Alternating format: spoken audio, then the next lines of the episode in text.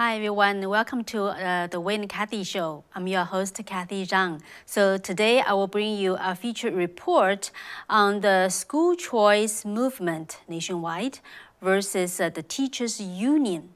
So uh, there's a lot of um, in-depth uh, uh, interview. So, but before that, we'll have an update on the Mar-a-Lago search, the warrant affidavit hearing. Attorneys for the United States Department of Justice and the various media agencies took turn arguing before the federal judge magistrate about whether the affidavit for the um, search of uh, former President Trump's home at Mar-a-Lago should remain sealed today. The U.S. Uh, Magistrate Judge Bruce Reinhart weighed between the uh, concerns of the Department of Justice that releasing the affidavit could jeopardize their investigation versus the concerns of the media and the legal organizations whose attorney questioned the legality of a blanket restriction.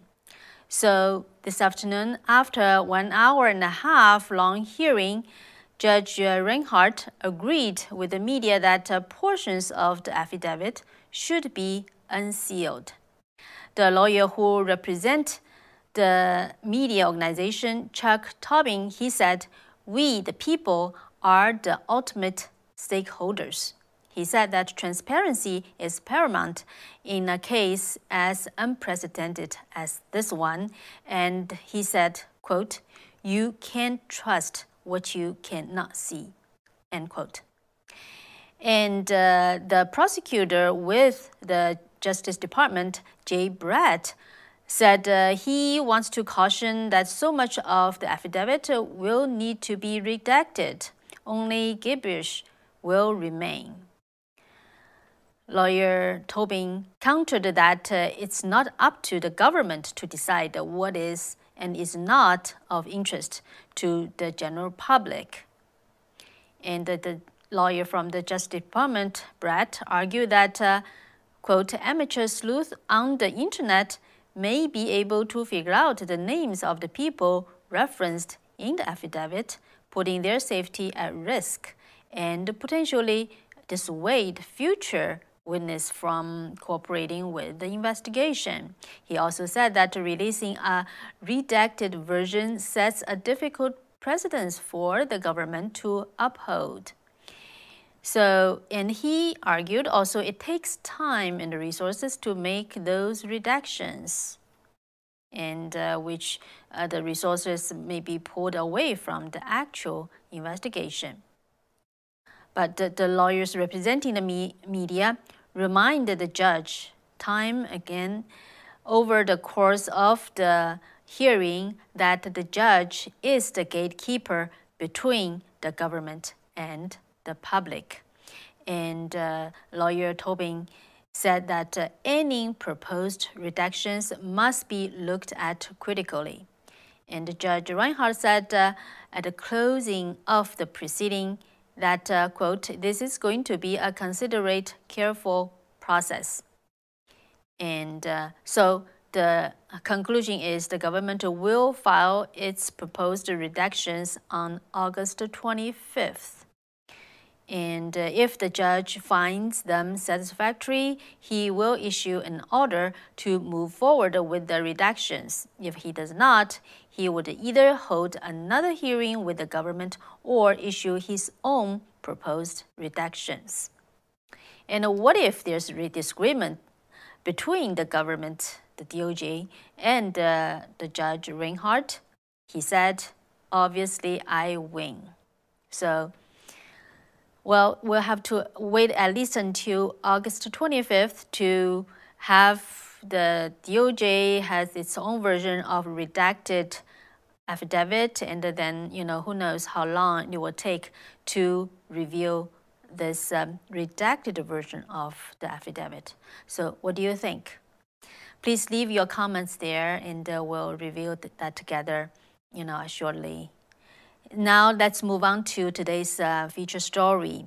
So now millions of school children across the country starting this uh, academic year um, this fall, families for the first time since the pandemic are not only having the most school open for you know um, the most school open, but also they will have more access to school choice than ever especially with a monumental school choice legislation signed into law in the state of Arizona in July. In the meantime, public schools are seeing re record decline in decades. So, in today's report, we'll have a deep dive in this topic the school choice movement, which advocates parents' freedom of choice, their rights to the kids' education, and the major challenge it's facing and the battle behind it. I talked to three guests who uh, including a student who personally benefited from the school choice program and now he's advocating for it. Another one is an education policy expert. The third guest is an anti communism expert who breaks down the history of teachers' union. So, first of all, according to multiple sources, 1.5 to 2 million students in the country stopped attending public school since the pandemic. This is the largest decline in more than 20 years, and which means it's also the largest decline since the start of the century. Most states have seen enrollments declines for two straight years. So, where did those students go? Many of them enrolled in other types of schooling. According to 18 states that shared the data, the number of homeschooling students increased by 63% in the 2020 to 21 school year, then fell by only 17% in uh, the next year, 2021 to 22. According to the US Census Bureau, before the pandemic induced surge, only about 3% of the students were homeschooled. So, more and more families are turning away from public schooling, and more and more states are doing things to assist the parents making their own choices with adopting various school choice policies. So, Arizona is the leading one. In July, it scored a landmark victory for school choice. Governor Jack, uh, Doug Ducey signed a bill to expand the private voucher system to every K 12 students in the state.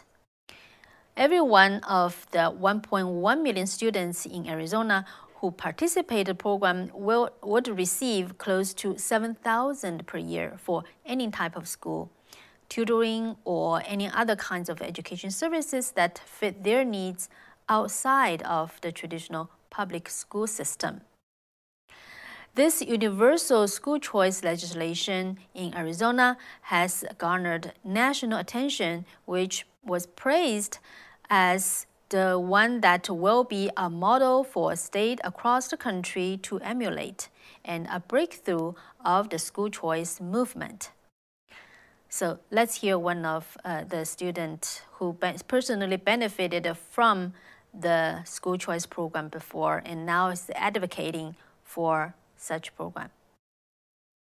The big thing about Arizona is that it is now the gold standard when it comes to school choice and education freedom across the whole country.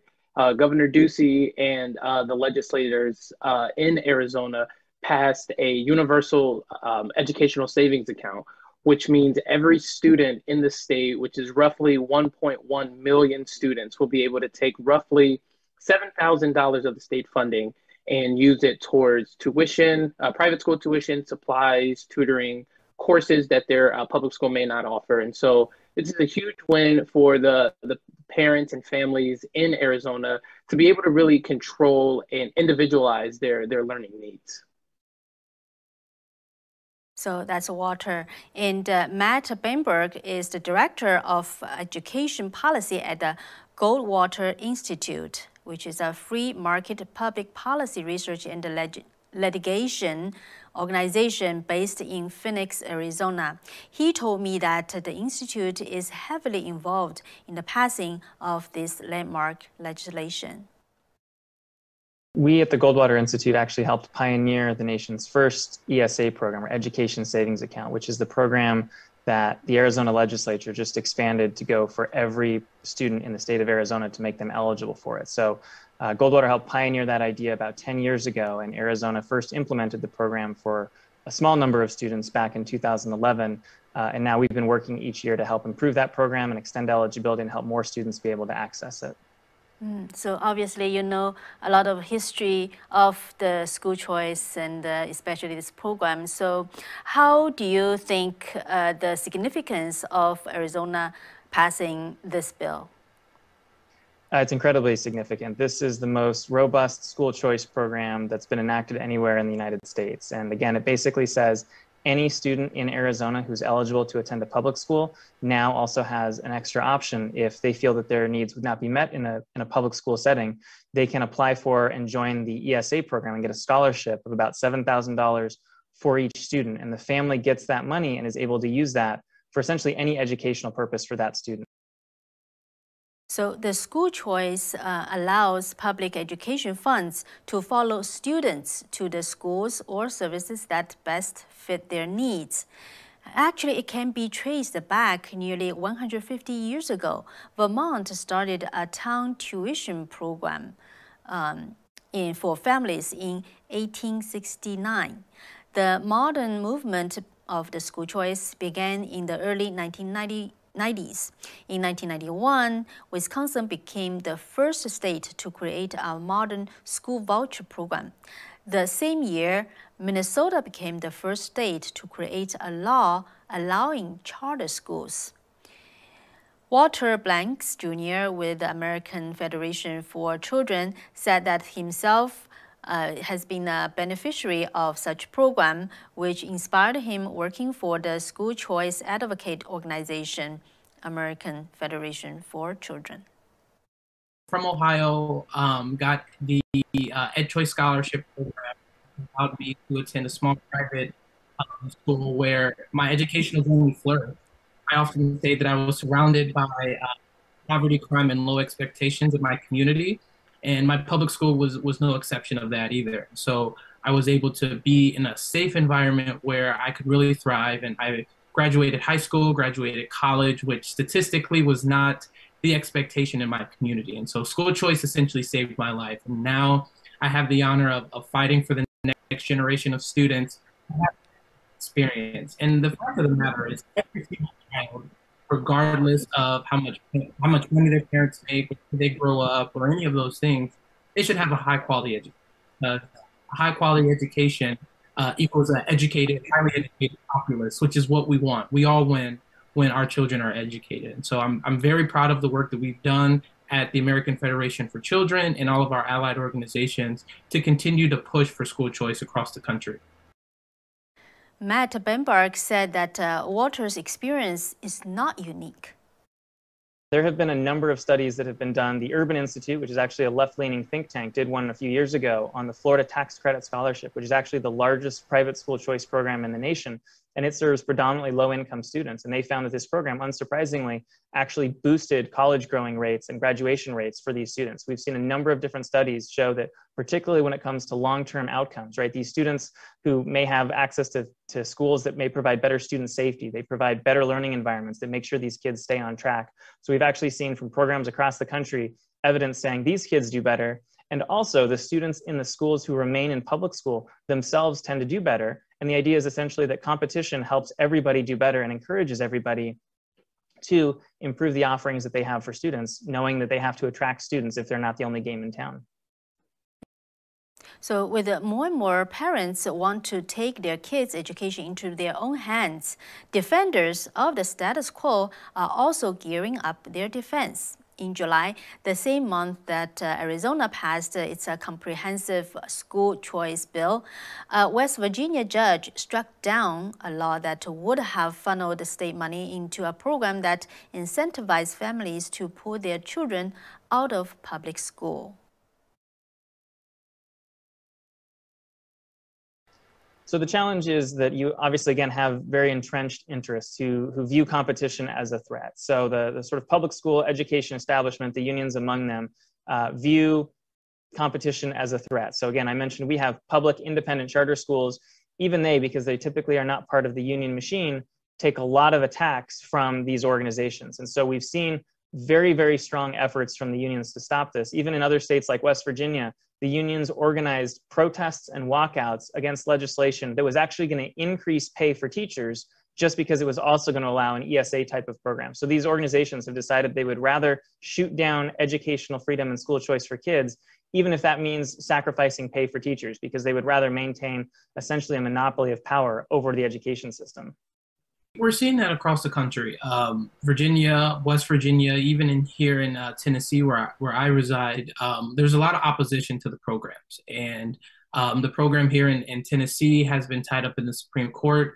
Uh, Tennessee Supreme Court for the past few years uh, recently was just lifted, and, and parents are enrolling and, and applying for it. And so- the big thing is is politics and, and power dynamics. The unions have had a stronghold on the public education system and any type of innovative ideas uh, for decades. To be quite frank, the unions have uh, blocked everything that they that they could have to ensure that uh, school choice isn't expanded. But we're on the side of parents, we're on the side of families, and at the end of the day, I personally don't care where parents send their children to school as long as those children are happy, they're thriving, and and they're learning. And there's a lot of conversations now around um, the learning loss crisis that our children have have experienced. And Senator Tim Scott has created a bill to to allow some of those the COVID relief dollars to go towards families to battle that. And so right now we're kind of in cleanup mode, right? Where we want these students to recover from uh, the effects of the pandemic, and, and school choice is a good way to remedy that. So why the teachers union could have such a stronghold over the public school system? So the United States Constitution doesn't say anything about K-12 education. It, the founders envisioned that state governments, local governments, uh, essentially would be the ones to help provide public education. And so a lot of state constitutions, Arizona among them, has a provision that says this state will essentially provide for public education. But what we've seen over the years is that you essentially end up with a monopoly where teachers' unions have grown increasingly powerful. And these are organizations with a lot of political clout. We've seen the National Education Association, which is the nation's largest teachers' union, push very radical, aggressive policies that are political, that have nothing to do with education, and essentially moving away from a focus on student learning and pushing a, an agenda. And so, as parents have become frustrated to say, it seems like the direction of my school is less about making sure my students are proficient in reading, math, and science, and instead they're spending time on a lot of very progressive, ideologically left wing policies that aren't actually helping equip kids for the future. According to your knowledge, when did that start to happen, like the teachers' union becoming so powerful, they have in a different agenda? So it's definitely been a, a, growing issue. I'd say in the last handful of years in particular, we've seen them be, be even more bold. And so far as every year, again, the NEA gets together and now has a national assembly where they vote on a series of resolutions.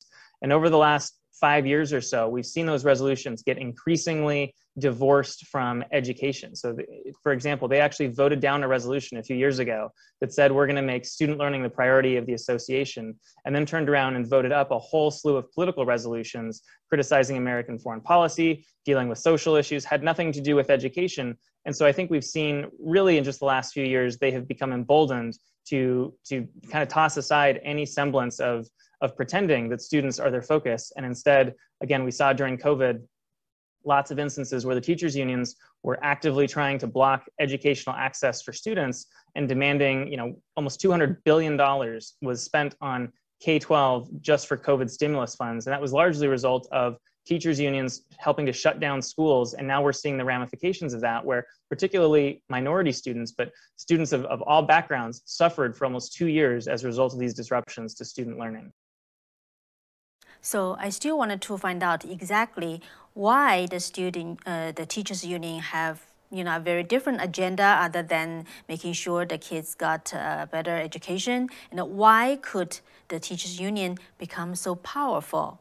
I talked to Trevor Loudon, who is an author, filmmaker, and a public speaker from New Zealand, now resides in the United States. And uh, Trevor Loudon has researched radical left Marxist communist and the terrorist movement and their covert influence on mainstream politics for more than 30 years.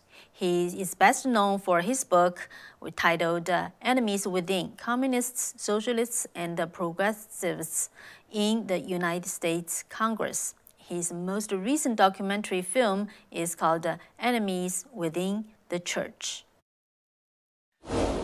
The teachers' unions, Kathy, are one of the, some of the most powerful unions in the country, um, and they're run by the hard left. Every teachers' union is run by Marxists, socialists, communists, etc., and they want a monopoly of power.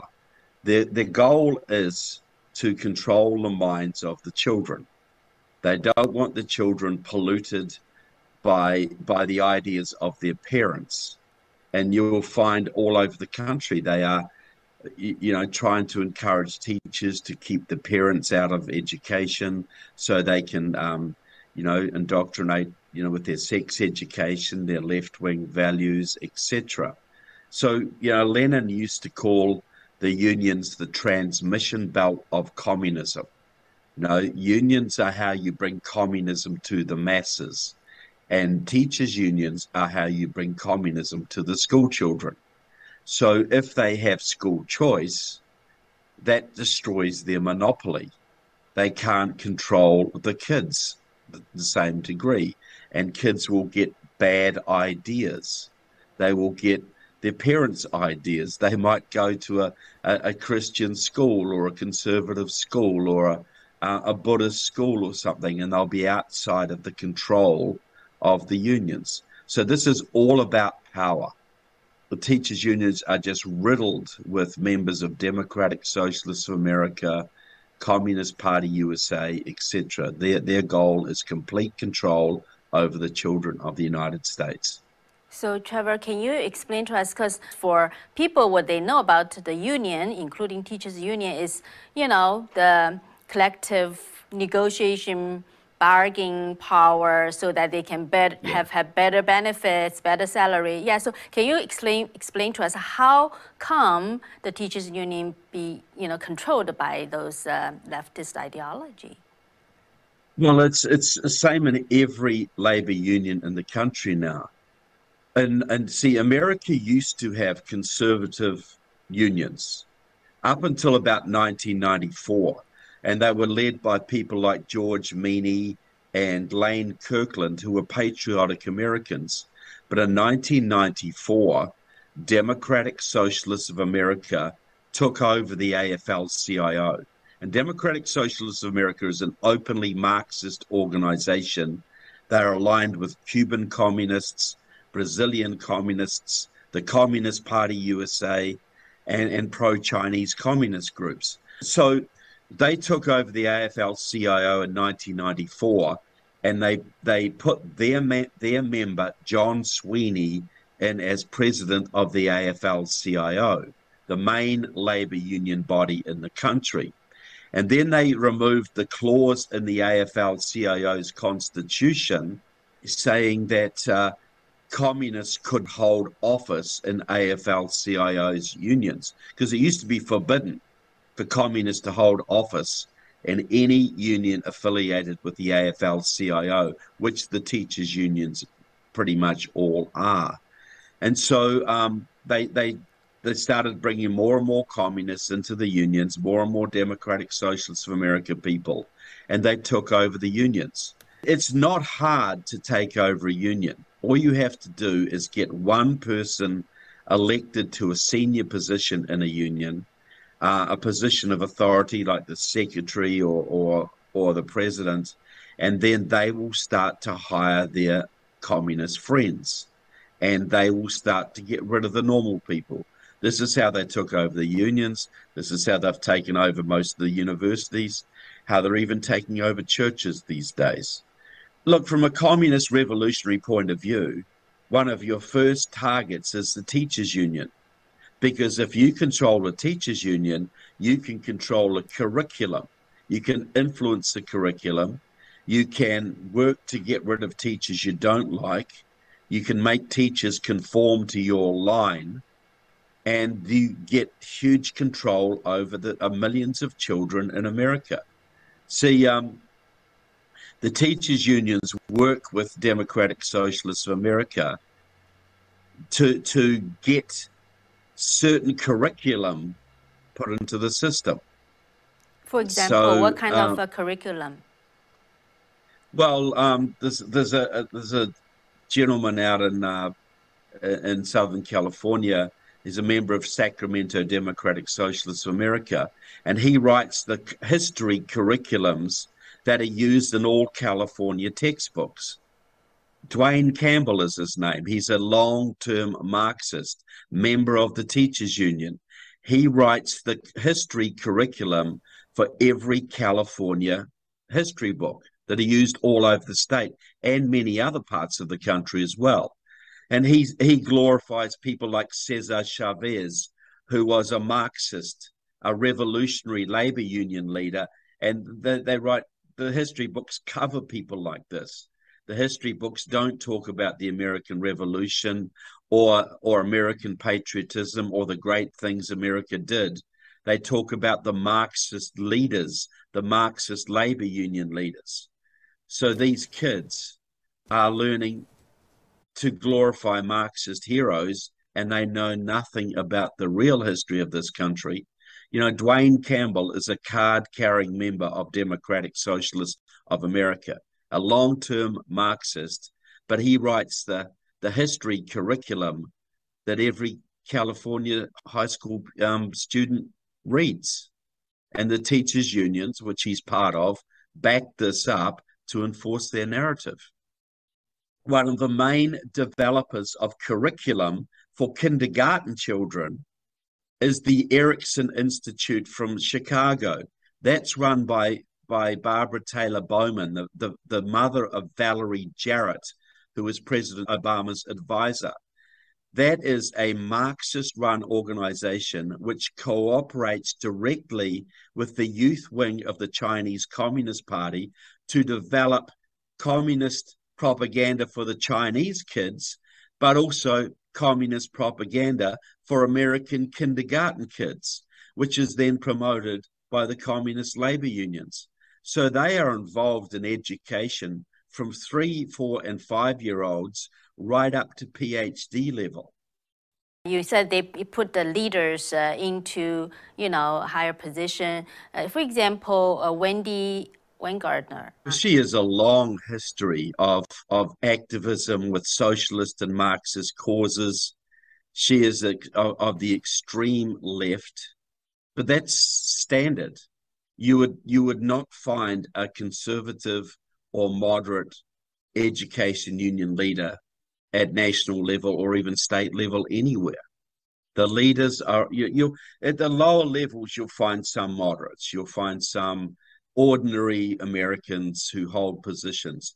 But the higher you go, the more Marxist they get. Weingarten is of the extreme left, absolute extreme left. And she um, used she to be worked... a history teacher, I saw. Yeah, well, that that's that's right. So she rose through the ranks. But the thing is, in today's environment, you do not get to rise unless you are a Marxist. It's like the mafia.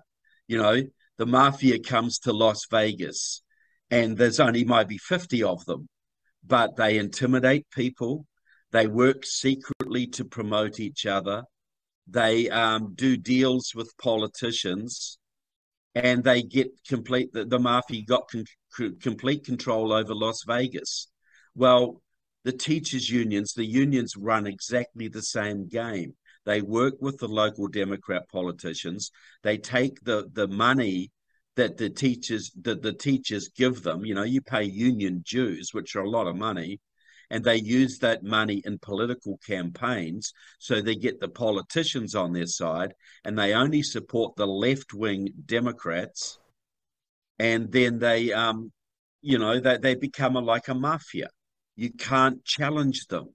You can't run against them because they have the support. And because you don't know their affiliations, you don't know how they're working together, and you don't always know the politicians they're working with, it's like fighting the mafia. You don't know who you're fighting.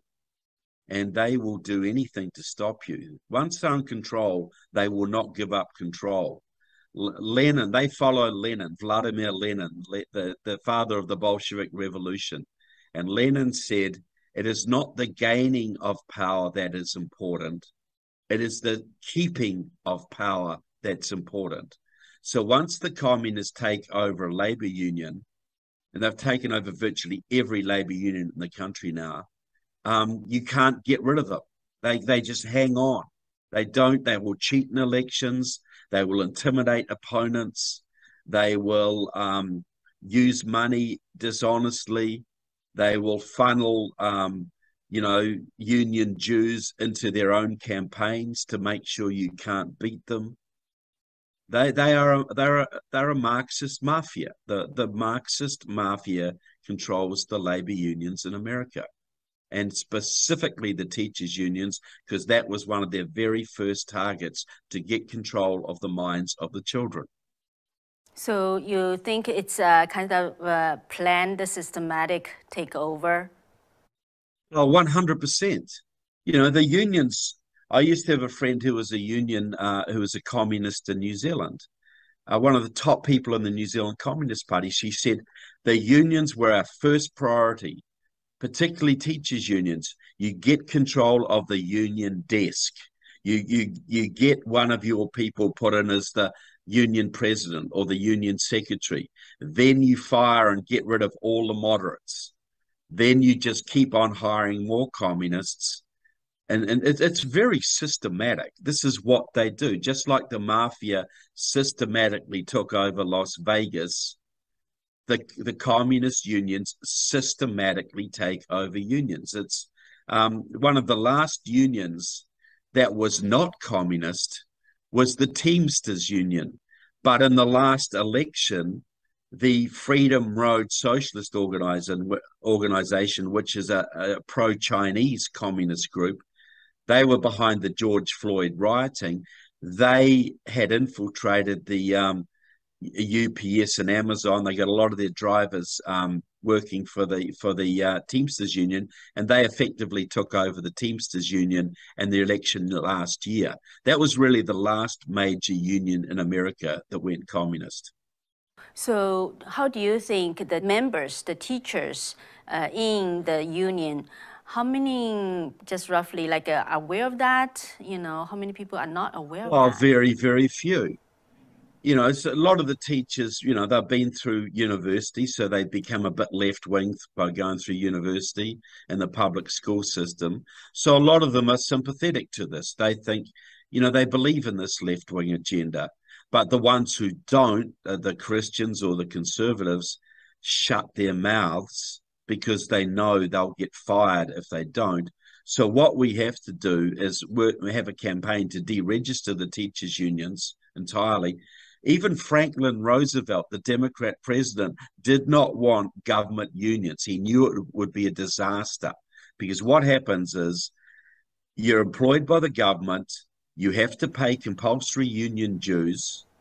Those dues get funneled into the Democratic Party that then makes legislation to keep you in power, to make it hard to leave. So there are organizations out there who are working to bring people out of the teachers' unions. Um, there are legal things that can be done. Um, and I encourage every every teachers union member, if you value your career, you value your kids, if you have a you're a real teacher who wants to teach kids truth, not propaganda and left wing indoctrination, get out of the teachers union. You have to do that. You're selling your soul by belonging to this organization now.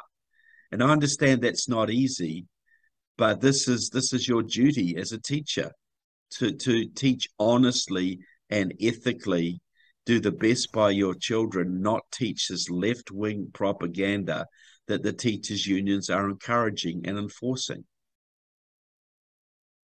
So both Matt and Walter believes that the teachers union are at odds with most of the parents. We've seen a doubling of the number of states that have ESAs and, and such school choice programs just in the last handful of years. So I think that we're absolutely seeing momentum. I think that there's an increasing disconnect. We've actually seen polling Uh, Education Next, which is a Harvard affiliated journal a couple years ago, did some polling, for instance, where they asked about support for school choice.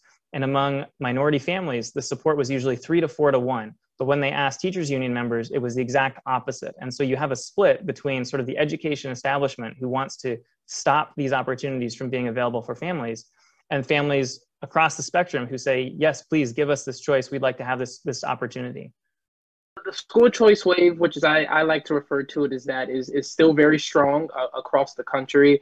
Uh, more in the past in the past two years, especially coming out of COVID, uh, 19 states have expanded or created new programs and so what we see now is just a wide uh, variety of, of options for for parents and families. And then to switch over a little bit on the on the political side, we have a lot of candidates uh, running in elections, and they're winning because of school choice policy because they stand with parents and they stand with students and quite a few members who have opposed school choice legislation have lost their seats across the country so it's not an isolated um, incident, uh, parents are are stepping up. They're they're making sure that their voices are heard uh, for their children. And so now across the landscape, moving forward, I expect to see more innovative programs and initiatives pop up across the country where parents are finally in the driver's seat of their children's education. Indeed, last year, 19 states uh, enacted 32 new or expanded school choice policies, making 2021 the year of school choice. Now, a total of 21 states and Washington, D.C. offer school choice programs that gives parents financial assistance and uh, private school options.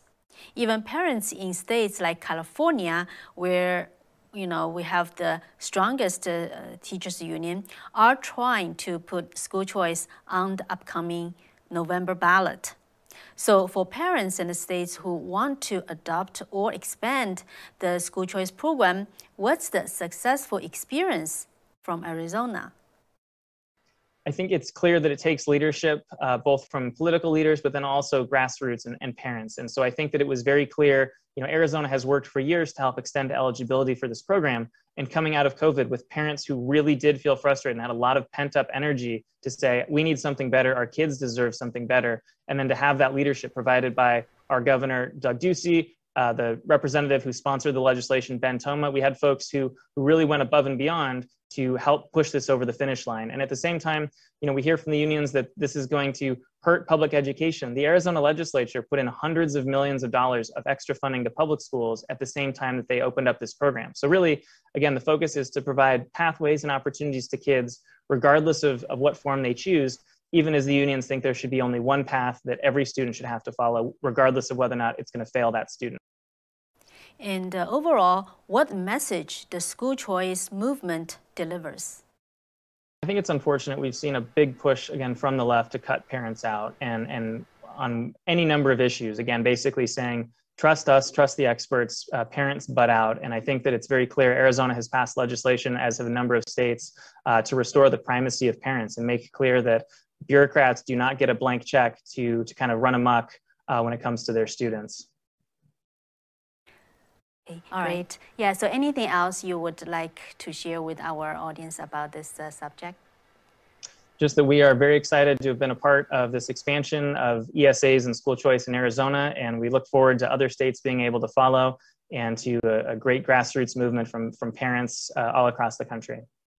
Uh, it's definitely a political uphill battle but I believe when you highlight the the voices of, of the parents and the families and the students like myself who benefited from similar programs, I think that has a stronger weight. And and ultimately, right, we live in this beautiful country where people are able to vote and, and pick their champions and and I believe in, in Virginia, like you mentioned, parents parents just, you know, went to the ballot box, right? And they and they made sure that their voices were heard. And so I think moving forward, going into to November, going into uh, 2024, it's going to be important for parents to get involved and, and, to fight for their children um, because that's the only way it's really going to get done. The unions have such a strong uh, a stronghold, uh, particularly on the Democratic Party, that uh, a lot of Democrat legislators are um, conceding to whatever they say and, and, and their demands. And so now um, it's time to release the children, right? Children should no longer be hostages within the education system.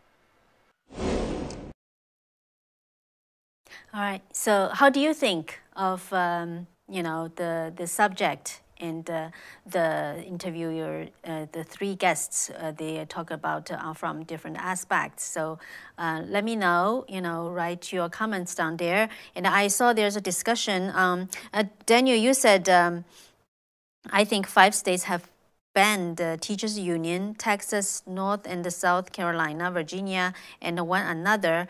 I think that's Georgia. The fifth one is Georgia. Um, I'm not sure if they ban the teachers union, they don't have, uh, they don't allow collective uh, negotiation. Um, so, but exactly how that works, I'm not sure. So, if any of uh, our audience here, uh, you know, live in those states or know that, please share with us. So, um, Curtis, you said uh, wake up kids. Um, TDS is real. All right. And um, um, Daniel, you uh, you continue to say some school systems have a closed shop. What does that? What are you referring to? So, uh, book. You said the unions are good temporarily. Once they are done the job, disbanded. So, yeah, according to Trevor uh, Loudon, you know, union before they have some, you know, they have uh, maybe some more uh, on the conservative side and uh, some may more maybe more on the liberal side. But uh, the thing is, as he mentioned, since 1994, the extreme left, the leftists took over, and uh, gradually, right, starting at that time, as his um, research shows. So um, that's the danger he sees, and that's the deeper reason he sees why the teachers union, you know, have such a political agenda instead of really focusing on children's education. Uh, Daniel, you said you have to belong to the union to work in the school system. Well, yeah, right now the public uh, public school system is kind of in the hands of the teachers union. And that's why a lot of uh, parents especially after the pandemic uh, realized you know they should they need to fight for their own choices. And uh, that's what's going on. All right. So um, yeah so you know continue to share with your, your thoughts in the comments which would also help to spread this um, video. Also remember to register on the new free speech platform, ganjingworld.com. Ganjing means pure, pure world, world.com to really support the free speech for everyone, you know, no matter what kind of political stance, no matter what kind of party you belong to or you are affiliated with, uh, free speech is for everyone. Yes, everybody need. So ganjingworld.com. Please register and follow our show there, uh, the Wayne and Kathy show. So uh, thank you again for spending the time with us and uh, take care. We'll see you tomorrow. Good night. Bye bye.